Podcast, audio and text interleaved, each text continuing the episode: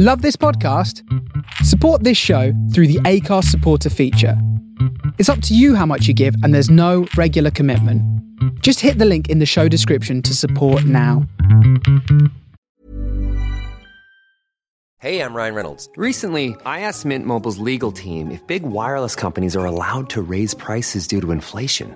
They said yes. And then when I asked if raising prices technically violates those onerous two year contracts, they said, What the f are you talking about, you insane Hollywood ass? F- So to recap, we're cutting the price of Mint Unlimited from $30 a month to just $15 a month. Give it a try at mintmobile.com slash switch. $45 upfront for three months plus taxes and fees. Promo for new customers for limited time. Unlimited more than 40 gigabytes per month. Slows. Full terms at mintmobile.com. I'm Sandra, and I'm just the professional your small business was looking for. But you didn't hire me because you didn't use LinkedIn jobs. LinkedIn has professionals you can't find anywhere else, including those who aren't actively looking for a new job but might be open to the perfect role, like me. In a given month, over 70% of LinkedIn users don't visit other leading job sites. So if you're not looking on LinkedIn, you'll miss out on great candidates like Sandra. Start hiring professionals like a professional. Post your free job on linkedin.com/people today.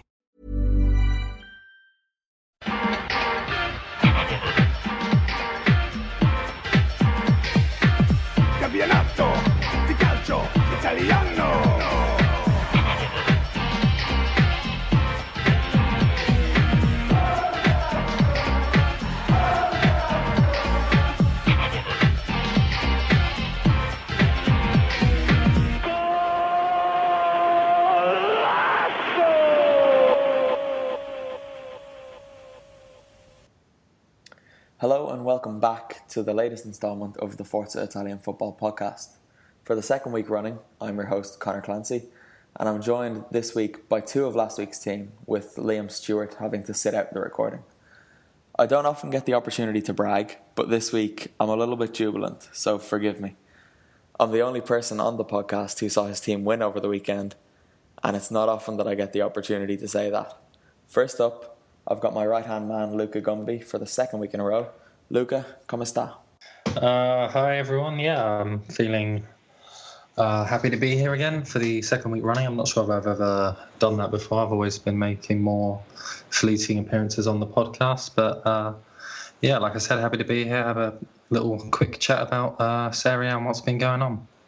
Yeah, much like myself, I tend to come in and out quite sporadically, but now we've been dumped in at the deep end, really. Um, next, with Inter being dragged back down to reality after the highs of their victory over Juventus, Nicholas Carroll returns after the draw against Bologna. Nick, how are you keeping? I'm good, thanks, Connor. I hope everyone's well. Um, bit of a setback, as you mentioned, but I'm still trying to keep my thoughts positive. I think uh, there's a lot of good things that are coming in the team, and uh, exciting weekend for me as well as an Australian. I might mention that a young 18-year-old Panos Armenakas made his debut on the bench for Udinese against the Swallows. So he didn't get to the field, but if he does this season, he'll be the youngest Aussie to represent in the Serie A. So there you go. That's exciting times, actually. Hopefully, an Irishman can follow in his footsteps sometime soon. I won't hold my breath for that one. Anyway, we're going to jump straight in. It's not always easy to know where to begin with these podcasts, but this week there is only one place to start. On Tuesday, Francesco Totti celebrated his 40th birthday, as I'm sure all of our listeners will have seen on their Facebook and Twitter timelines. So, to kick things off a little differently, I want to get the ball rolling by hearing your personal favourite Francesco Totti goals or moments. Nick, I'll go to you first. Yeah, um, it's, it's it's hard to kind of. I know you put this question to us. How do you sum up all those goals in so many appearances? But I guess the two that stuck with me are actually both against two of my teams. Funnily enough, um, one was in the 2005-2006 season against Inter. Um, it was a quite an incredible solo effort. Really, he um, intercepted the ball, I believe, beat two defenders, and then chipped Julio Cesar from outside the box. Um, so it was one of those kind of individual moments of brilliance from Totti um, that I'm sure a lot of uh, Roma fans will, will remember. Uh, I believe they won that game 3 2. And the other one, actually, while it was one, possibly one of the worst moments of my life in the um, the 2006 World Cup, um, when Italy knocked out Australia in the round of 16. Um, it was the dying moments, and Fabio Grosso had won a dubious penalty, let's say. And uh, I just remember my heart sank at the time because I knew straight away who was going to be taking it, and I knew what the result was going to be. And I'll never forget the, the camera spanning towards his eyes as he was just his focus, his concentration, and you just knew it was going in. And I knew that was the campaign going for Australia. So while it was a, a negative for me, it was very much, um, I think, characteristic of his ability to always uh, step up to the plate and deliver for his team. Yeah, that that goal he scored against Inter was one that I was going to discuss. If there's if there's ever a goal to sum up Francesco Totti, as difficult as that is, it's probably that one. He showed all of his ability in that goal, and the finish was just out of this world. And there aren't many people that can do that so regularly. Opposing goalkeepers must be wise to the fact that he's going to try that, and he you just can't describe him at times. Luca, have you anything to add? Well, I think one of them might be stealing your thunder, but I might come back to that one. And uh, the other one, which wasn't perhaps necessarily the most significant goal of his career, but it was uh, a couple of years ago away at Manchester City when he became the oldest goal scorer in the Champions League to uh, level it up at 1 1 in uh, Manchester. Because sort of traditionally, or at least in recent years, Roma have just been very poor in Europe, and then you kind of expect that sort of game to get away from them. But then he was there, sort of cute finish, pass Hart, breaks that record, and uh, yeah, it was just a nice moment for him to get that record in the Champions League, and it was an important goal against what perhaps we've become used to seeing from Rome. And then the other one, which I just sort of mentioned fleetingly, was the uh, one I'm stealing thunder when we were there a few years ago for a not especially important game against Atalanta, and he just booted the ball into his own subs bench, and none of them had the ball to say anything back to him because he was Francesco Totti, and they had to just sit there and take it. yeah, that's exactly where I was going to go it's not a goal, but if ever there's a moment to show you exactly what he was at that club, no one dared stand up and question what he was doing. And I admired a bit, if that's the right word, that after smacking it against his own dugout, he stood there staring at every single player sitting on it as if to challenge them to get up and say something bad about him. So we're going to move on now, well, in a way, from Francesco Totti, and we're going to look at his side, Roma. At the weekend, they lost to a resurgent Torino side, and in typical Roma fashion, really, they created plenty, but were a complete mess at the back, and they can't really complain about the result. Liam isn't here this week to berate their lack of defensive organisation, so who wants to step up are their personnel the only issue, or does Luciano Spalletti have a lot to answer for?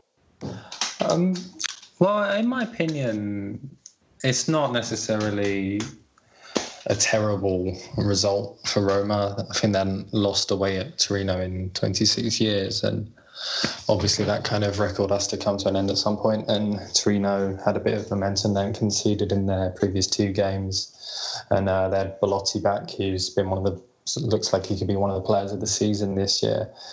So I, I don't think it's necessarily that they're uh, a terrible team, Roma, defensively. I think they were a bit disorganised, but they, they, were against a strong opposition, so I don't think they should necessarily be really pilloried for that. But uh, yeah, they could have got back into the game once they uh, scored with a penalty of their own. But I think they were second best throughout. But that's going to happen, and in away games, it's not uh, it's not a complete disaster, but I think they're not necessarily a brilliant team, but they they can improve. They've got room for improvement.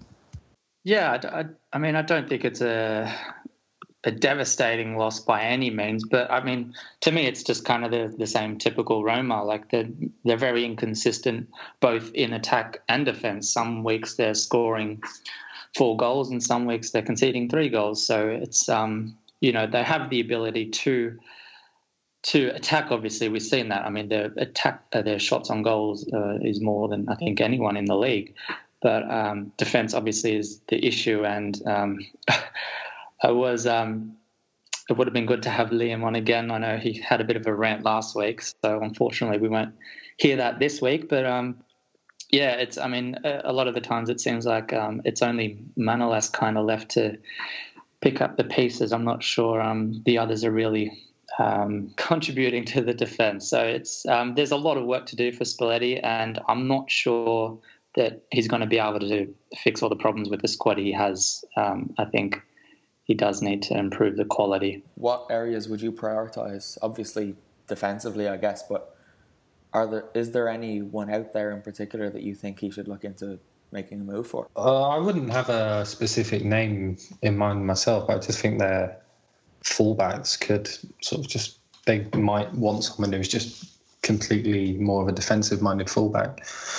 Because obviously, I think at Torino they had Florenzi and Peres playing, and they're both good players, but they're more attacking minded. And even with De Rossi, and uh, Strootman sitting in front of the back, I think they did look quite open on the counter attack. It was quite easy for Torino to find space out wide. So I don't know if they just want to sort of keep this system and have these sort of defensive midfielders should in the back line. But if it, it clearly didn't work against Torino, I don't know if they could just get some sort of mediocre defensive fullback who can just plug gaps and not necessarily be much fun to watch. Not someone who's going to get forward, bursting up and down the line all game, but they'll just keep the ball away from their goal, clear it, do the simple things. I, I think it's not necessarily the most attractive option, but I think that could be an extra sort of alternative for them if they just want to make sure that they're a bit less open at the back and a bit less uh, fun to watch in high scoring games. But um, just with that, but I guess you know it was probably going to be your next question, Connor. But I guess the credit also needs to go to Torino.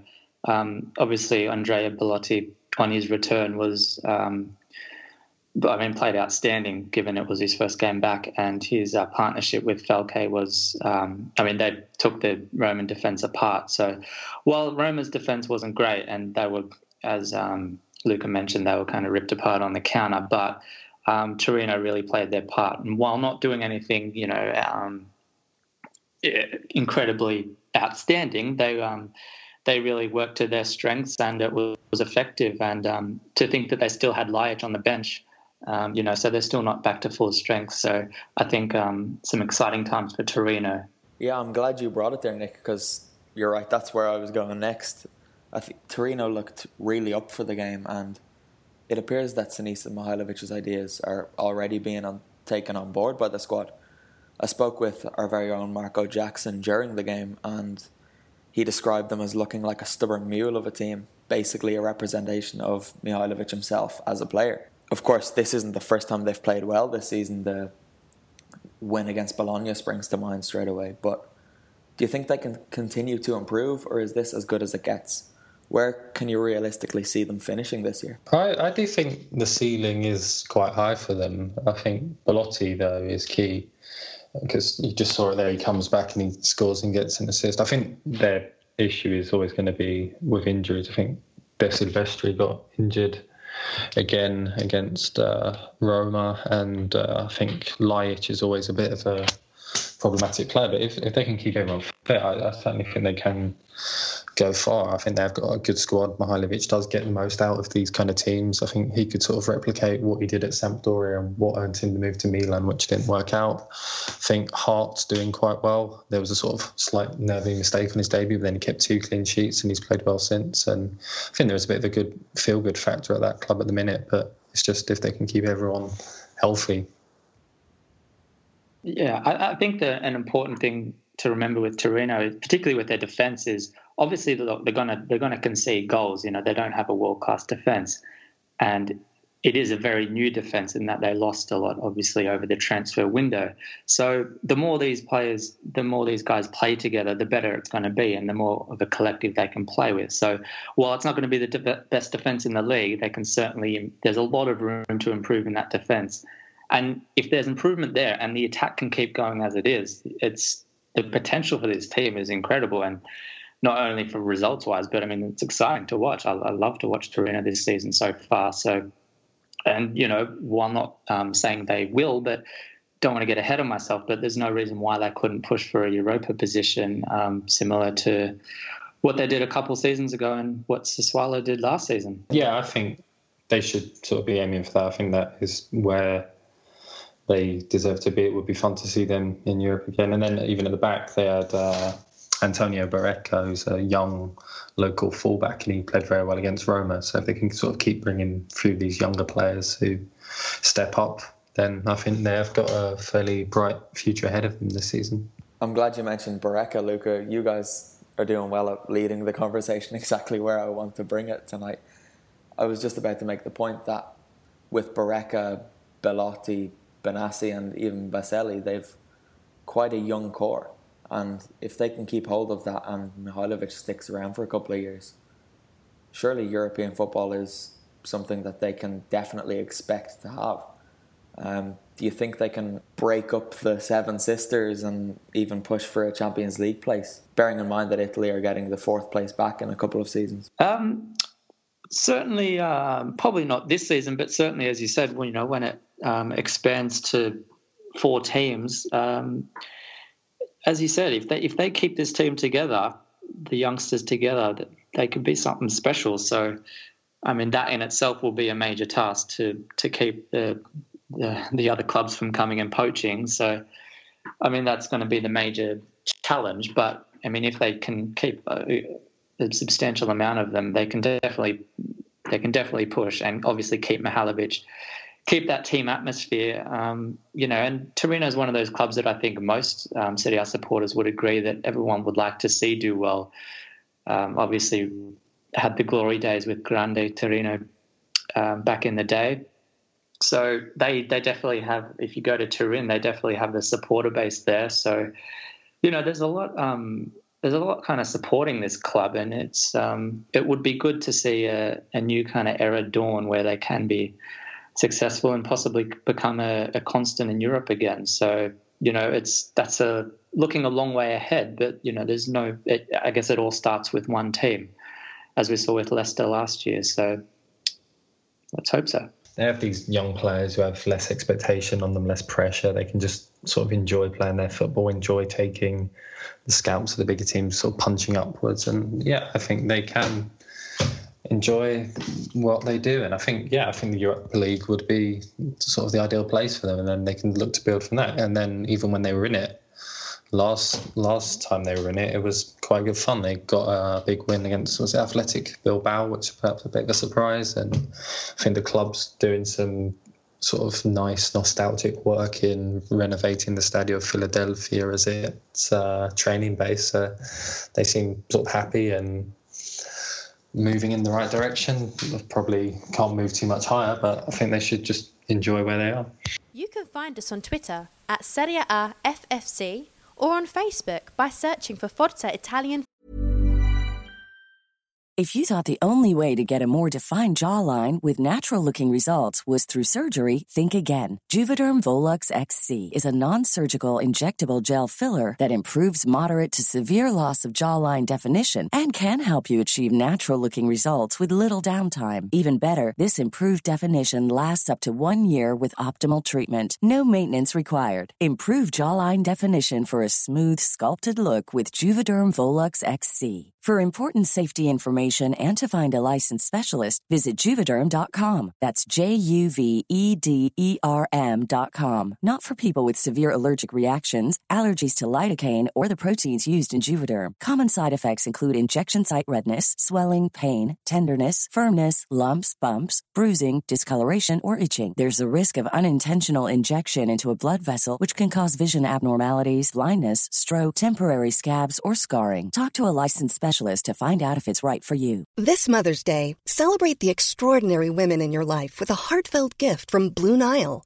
Whether it's for your mom, a mother figure, or yourself as a mom, find that perfect piece to express your love and appreciation. Explore Blue Nile's exquisite pearls and mesmerizing gemstones that she's sure to love. Enjoy fast shipping options like guaranteed free shipping and returns. Make this Mother's Day unforgettable with a piece from Blue Nile. Right now, get up to 50% off at BlueNile.com. That's BlueNile.com. There's never been a faster or easier way to start your weight loss journey than with PlushCare. PlushCare accepts most insurance plans and gives you online access to board-certified physicians who can prescribe FDA-approved weight loss medications like Wegovy and Zepbound for those who qualify. Take charge of your health and speak with a board-certified physician about a weight loss plan that's right for you. Get started today at plushcare.com slash weight loss. That's plushcare.com slash weight loss. plushcare.com slash weight loss. Football. Now, moving away from Roma against Torino, we spoke a lot about Inter last week, and I don't plan on spending too much time on them this time around. But after drawing against Bologna, Frank de Boer oddly called out Geoffrey Kondogbia for not listening to his orders. We had the story up on FIF, so you might have seen it already, but just for those who haven't, here's what he said. Before the game, we talked about it and talked about how we had to play simple, and on the Bologna goal, he did not do that. We already talked about this, and he makes these mistakes too often. We cannot accept that from players who we have told many times already. I told him before the game, so if he doesn't listen, what can I do? We have told him many times, but he doesn't want to listen. I thought for De Boer to call someone out like this, it was really quite unusual. You don't get that too often, except for in England when Jose Mourinho is losing the run of himself. Um, Nick, being our Inter man, I'm going to throw this over to you. What do you think of what Frank de Boer has said this week and Geoffrey Kondogbia, basically? Yeah, it was, it as you said, it was a bit kind of unexpected. You don't see that too often these days. But for me, uh, as an Inter fan, I, I mean, as a Serie A fan, I thought it was actually quite refreshing that you know while it is a, I mean, he was obviously a massive signing, but um, you know, De Boer is not there to take any um, swear word from anyone. Clearly. Um, uh, and you know the same, I guess, can be said for Marcelo Brozovic uh, for different reasons, obviously. But you know he's clearly not looking at um, who you are, how much you were worth. Um, he's looking at what you're doing on the field and your attitude towards the game. Um, and to be honest, that's what should be most important for the team. So I think it's fantastic. And it, it kind of puts all the rest of the team on call as well, on notice that you know that he's he's not going to let you off because because of your name or because of who you are um, you know, you need to be performing week in, week out, and not only performing, but actually listening to what what it is that you have been assigned to do on the field. And I have to agree 100% with what De Boer was specifically saying for Kondogbia.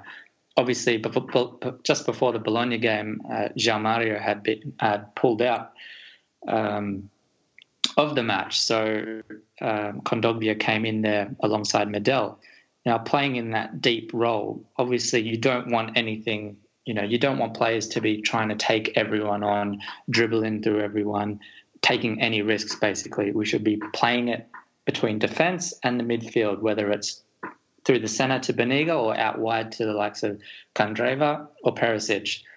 Um, you know, it's it's pretty simple game, as De Boer said, but Kondogbia doesn't do that, and he hasn't done that successfully the whole time he's been at Inter. You look at the, the in the whole the whole league in terms of successful dribbles per game. Kondogbia actually is equal first with averaging four per game, which is all well and good, but that's not his job. He shouldn't be doing this.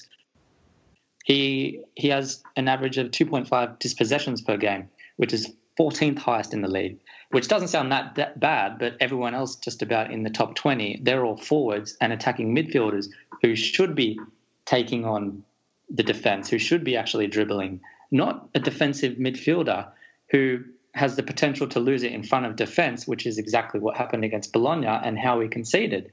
So, um, what De Boer is saying about his game is 100% correct, and he had every right to bring him off um, for a tactical reason, as he did. So, um, yeah, it's just another another frustration in a long line of um, annoyances with Kondogbia because obviously, given the given the amount he uh, we paid for him last season, it just hasn't come close to to justifying. Yeah, Nick, uh, with what you were just saying there about uh, him sort of statistically doing certain things well, but not necessarily the things that he should be doing in his role. Do you think that could um, possibly mean there might be some sort of hope for him if he gets retrained to play in a different position, he gets given different responsibilities, or do you think De Boer kind of has to play him there, and he was right to call him out on these mistakes that he keeps making?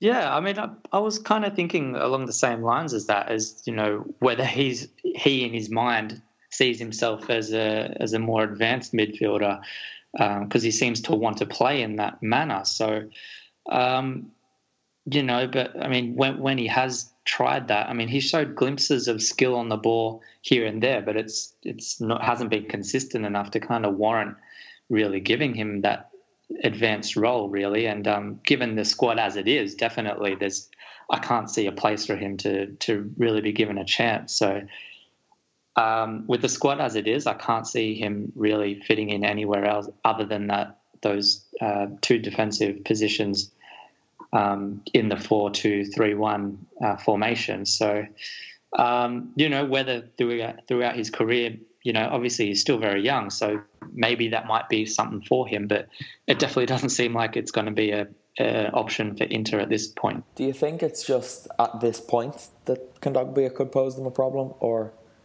is he likely to be moved on in, if not January, the end of the season, if things don't improve? They did spend a lot of yeah. money on him, so whether or not they could recoup that is a different question. Yeah, exactly. I mean, that's the thing. If if we had paid under, you know, maybe 20, 15 mil, I'd say 100% he'd be gone.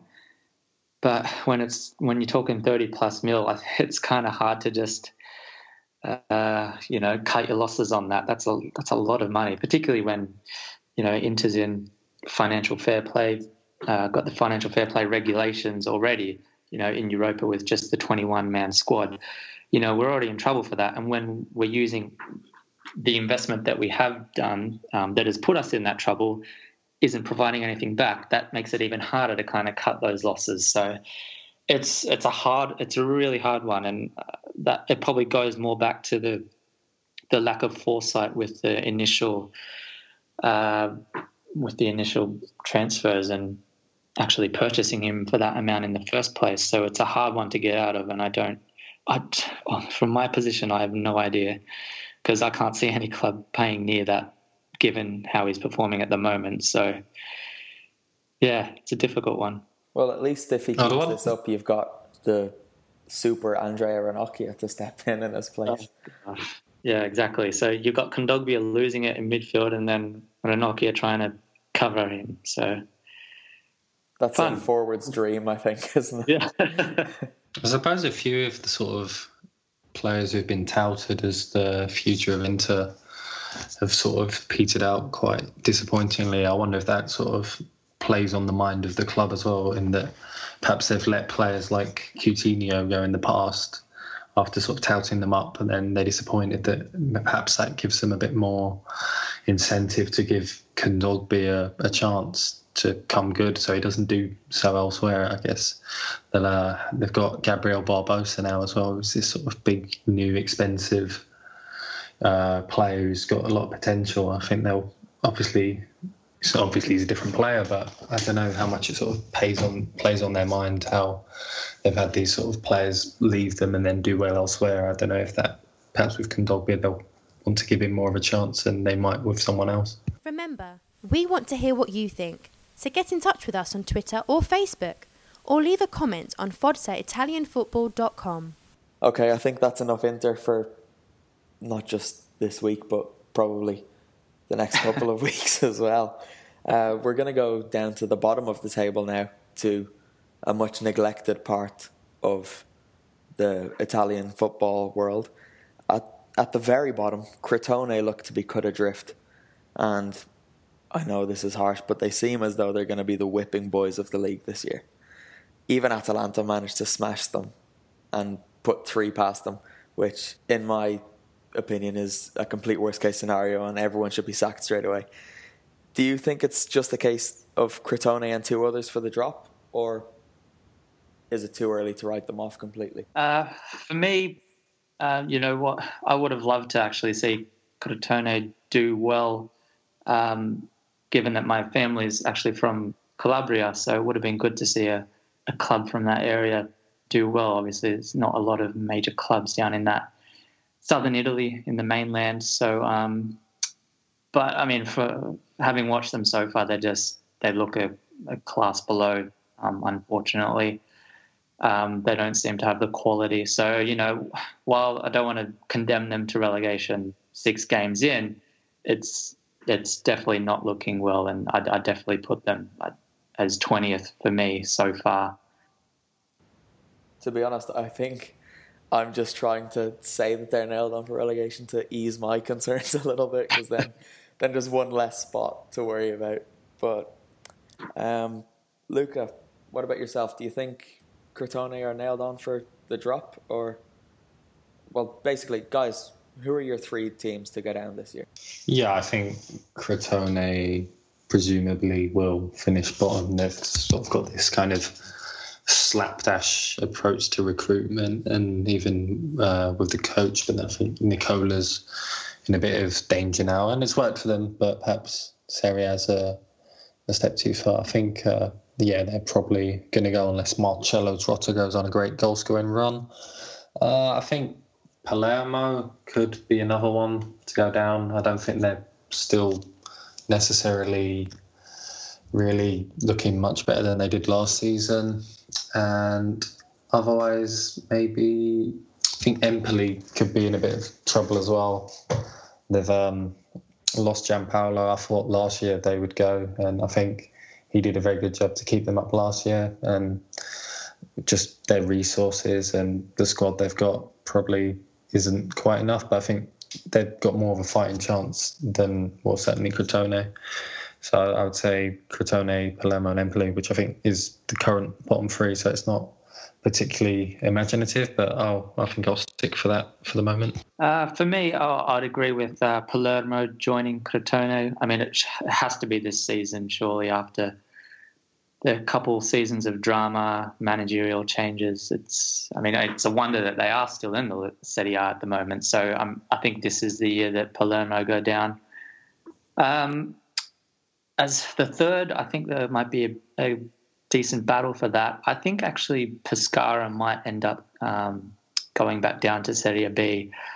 Uh, I know Empoli hasn't had the best start, but I think they might just have that experience that might get them through. Obviously, they had a quite a good patch last season, so you know they've got um, some of those you know main players still there um, with that experience, and I think they can certainly find some form throughout the season, enough so that they can avoid relegation.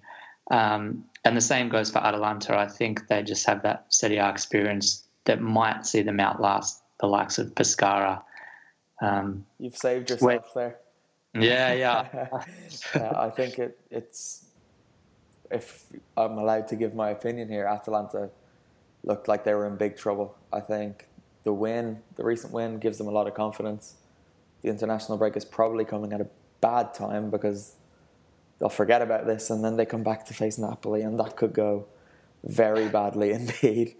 But I do think with Gasperini there, and they have a few players who have been through it all before, they should be able to stay up. Um, actually, level on points with same goal difference, same wins, same losses this season is Sampdoria. Luca, they've not gotten off to the best starts, I think it's safe to say.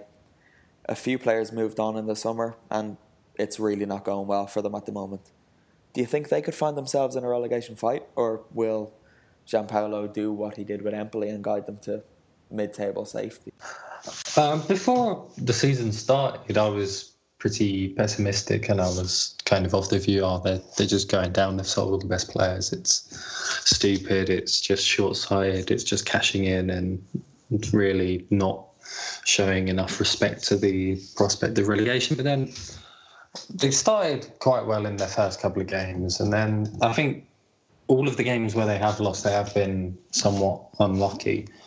Uh, with the Cagliari game, for example, they sort of carried on, fought, got a late equaliser, and then it was just a complete howler from Viviano, which you just cannot account for. And he's been one of the best players this season. I think, I think they should be okay. I think they've got some good young players, and uh, I think Linetty looks like a very good young player. I think perhaps one of the problems might be up front with having to rely on Quagliarella so much. But I think Muriel does offer some pace off him as a, foil, but I, I, think they should be okay. I think they have played okay, and the only worry I would have is that perhaps sometimes they do look quite good without necessarily having enough of a cutting edge. It's a bit toothless. It's a bit pretty without result. But I think Giampaolo has sort of managed to give them a bit of an identity, and as long as they keep with it, they should really be able to fight and just get through this. And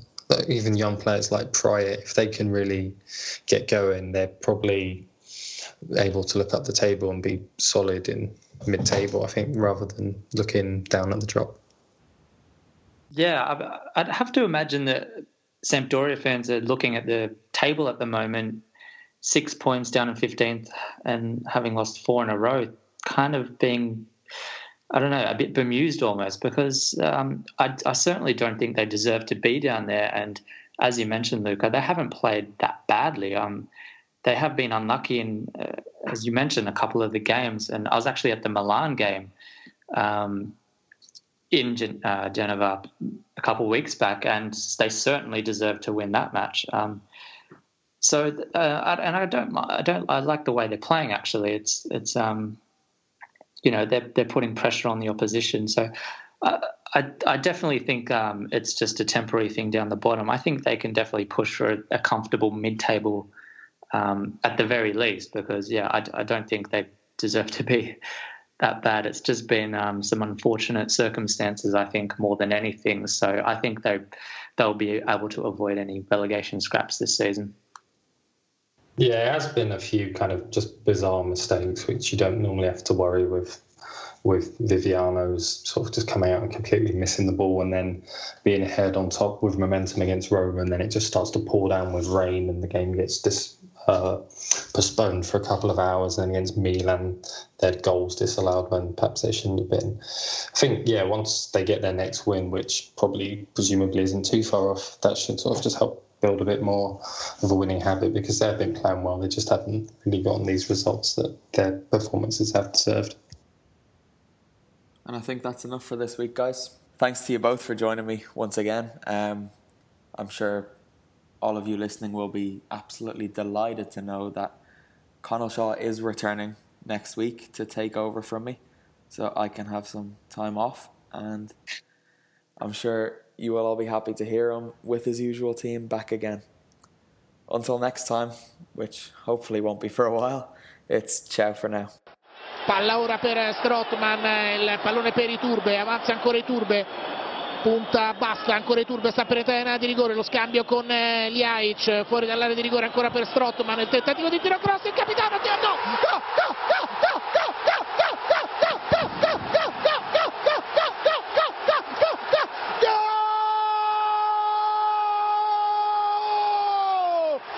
il capitano, è il gol del capitano, il 2-1 al secondo minuto di gioco, il gol del capitano, 2-1 del capitano che segna il gol, l'ennesimo gol, l'ennesimo gol in, nel derby, il decimo gol del capitano nel derby ed è un gol comunque importantissimo, gol numero 3, primo gol del capitano in questa stagione. La Roma che dimezza il risultato al secondo del secondo tempo spinge verso il centro, tocco verso Strottman, appoggia bene a De Rossi che allarga ora Olebas, va che andremo su di lui, ancora Olebas cerca lo spazio per effettuare il cross, lo effettua in questo momento, ancora capitano,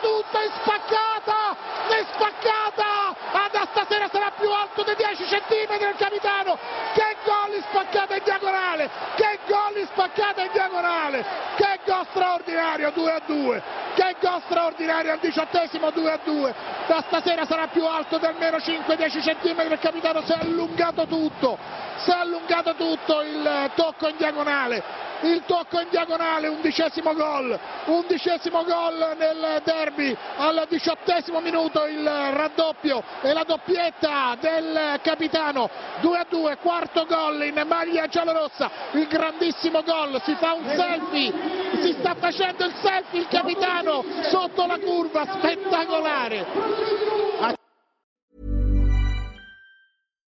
Here's a cool fact a crocodile can't stick out its tongue. Another cool fact you can get short term health insurance for a month or just under a year in some states. United Healthcare short term insurance plans are designed for people who are between jobs, coming off their parents' plan, or turning a side hustle into a full time gig. Underwritten by Golden Rule Insurance Company, they offer flexible, budget friendly coverage with access to a nationwide network of doctors and hospitals. Get more cool facts about United Healthcare short term plans at uhone.com. Mom deserves the best, and there's no better place to shop for Mother's Day than Whole Foods Market. They're your destination for unbeatable savings, from premium gifts to show-stopping flowers and irresistible desserts. Start by saving 33% with Prime on all body care and candles. Then get a 15-stem bunch of tulips for just $9.99 each with Prime. Round out Mom's menu with festive rosé, irresistible berry chantilly cake, and more special treats. Come celebrate Mother's Day at Whole Foods Market.